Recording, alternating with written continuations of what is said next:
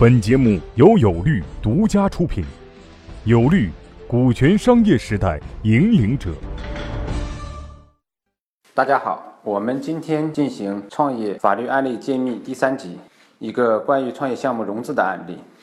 这一集的案例的题目我们称之为“天使投资人并不都是天使”。我们曾经服务过这样一个创业项目，他在早期的天使融资中确定了两家投资机构。也就是说，两家投资机构进行合投，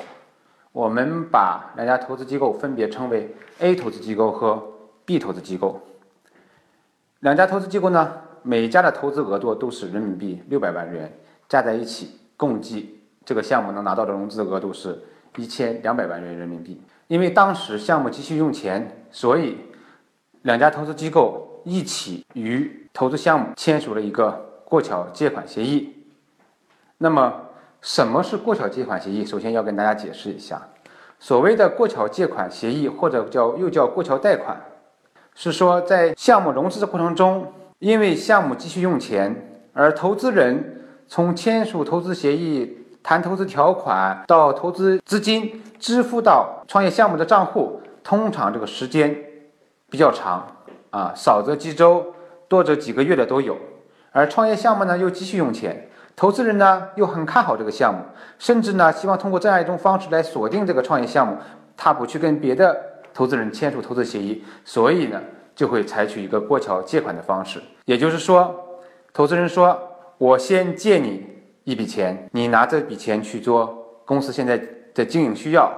那么然后呢，我们再签投资协议。投资协议签署以后，我们把投资的款打到你的。”银行账户，你再把我们前面借你笔钱还给我们，这就是说过桥借款啊。可能有些创业小伙伴听到过这个概念。那么我们这个项目呢，也是采取了这样一个方法：当 A 投资机构和 B 投资机构确定了要投资这个创业项目之后，因为这个创业项目也确实急需用钱，所以就签署了这样一个过桥借款协议，约定投资人先分别借给创业项目人民币三百万。那么随后双方会签署正式的投资协议，投资协议履行了，投资款到账了，创业项目再把前面分别借的三百万还给 A 投资机构和 B 投资机构啊。那么整个这个项目融资的过程中，前期也就是按照双方约定的这样一个流程往下走，那个过桥借款协议签了，呃，借的款项也支付到账了，后面呢投资协议也签了。投资协议也开始进行履行了，一切似乎都比较顺利。但是呢，在这个过程中，A 投资机构的六百万投资，按照投资协议的要求，顺利的到达了这个投资项目的账户。但是呢，B 投资机构在整个这个投资协议履行过程中，在工商手续办理过程中，他的律师不断的提出各种各样的问题，所以拖了挺长的时间。而且整个的过程甚至一度出现了终止的情况。大致过了两三个月以后，B 投资机构的负责人突然有一天跟创业项目的负责人说：“不好意思，我这边基金的 LP 出来了问题，你这笔项目我投不了，我要求解除投资协议，把我们过桥借款三百万还给我们。”创业项目当时就懵了，为什么会懵掉呢？因为他们当时确定了这个融资额度之后，整个项目的。布局、发展、招聘，全部是按照这个一千两百万的融资计划进行的。第二个呢，当几个月以后，B 投资机构突然提出投不了的时候，整个资本市场也发生了变化。也就是说，当他们融资的时候，资本市场还风生水起；而当几个月以后，B 投资机构提出说不投了，这个时候。资本市场已经进入了我们大家都所知道的所谓的资本寒冬，所以这种情况下，创业项目明确表示我不同意你 B 机构退出，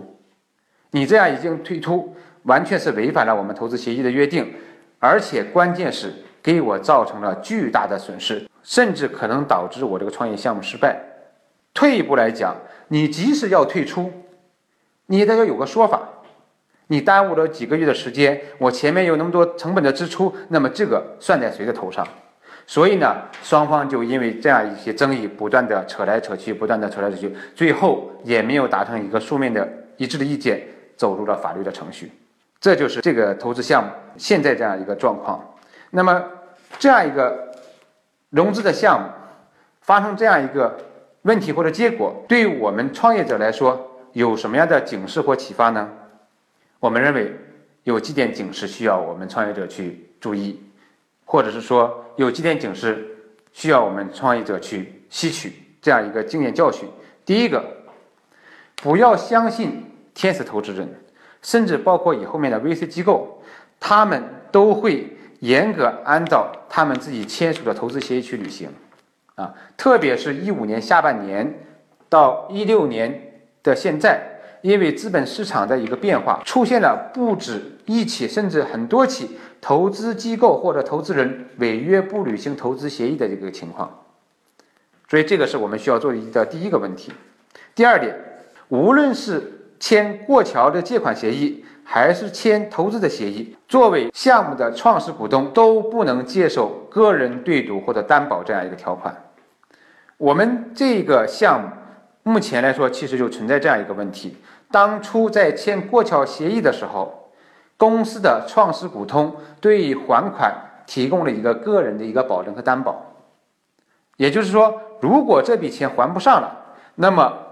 签署了担保条款的股东或者创始人要对 B 投资机构承担一个连带的还款责任。这个是造成投资人能够。任意违约、想撤回投资、想要求还款的一个很重要的一个出发点，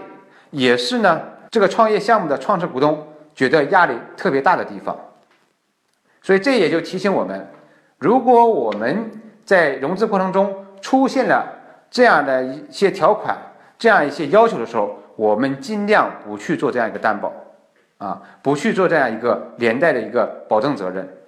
我们可以跟投资人说：如果你愿意投我的项目，如果你认为我的我的项目好，我们之间有合作的诚意，我用了你的钱，我会把这项目做好，我会用公司的资产，甚至我在公司的股权来做一个担保。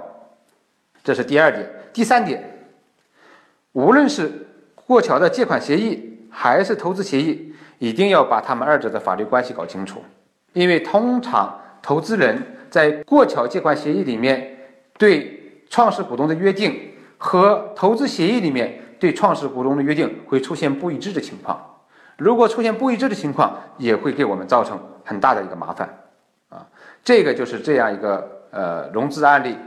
带来给我们的警示。那么对于这个案例，它的结果最终会是什么呢？因为这个案例目前还在法律的处理程序过程中，那么最终的结果出来，估计还需要几个月的时间。我们会在后面的节目中对这个案例的结果给大家予以说明或者披露。OK，今天就到这里。更多的创业法律案例，请大家查阅微信公众号“有律创业”。我是王英军，我们在下一期节目见。各位企业家、创业者，告诉大家一个好消息：由全国著名股权专家王英军律师亲授的线下股权实战营，现已面向全国招募学员。报名或合作洽谈详情，请添加微信 y o u l a w 零零一 y o u l a w 零零一，